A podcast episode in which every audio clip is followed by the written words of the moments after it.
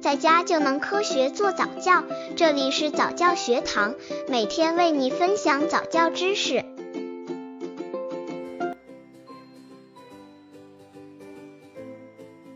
如何为宝宝选择合格的点读机？一看点读机的发音标不标准。中国孩子学习英语的时候，容易出现中国式英语或者方言式英语，所以家长在选择点读机的时候，需要看看发音的准确性，最好是选择一些由专业外籍人士录音的点读机。如果家长自己不会说英语的话，分不清楚发音是不是标准，可以看看此产品有没有国家权威英语机构的语音认证。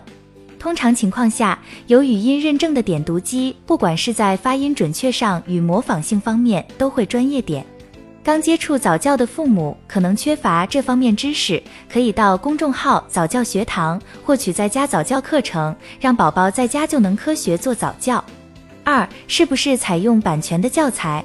点读机属于高度依赖教材性的电子产品，如果教材不权威、不同步的话，就会严重的影响孩子的学习。所以，家长们在选择点读机的时候，一定要看看此产品具不具备主流出版社的授权牌或是相关的授权认证。三，是不是真正的 MP3 音质？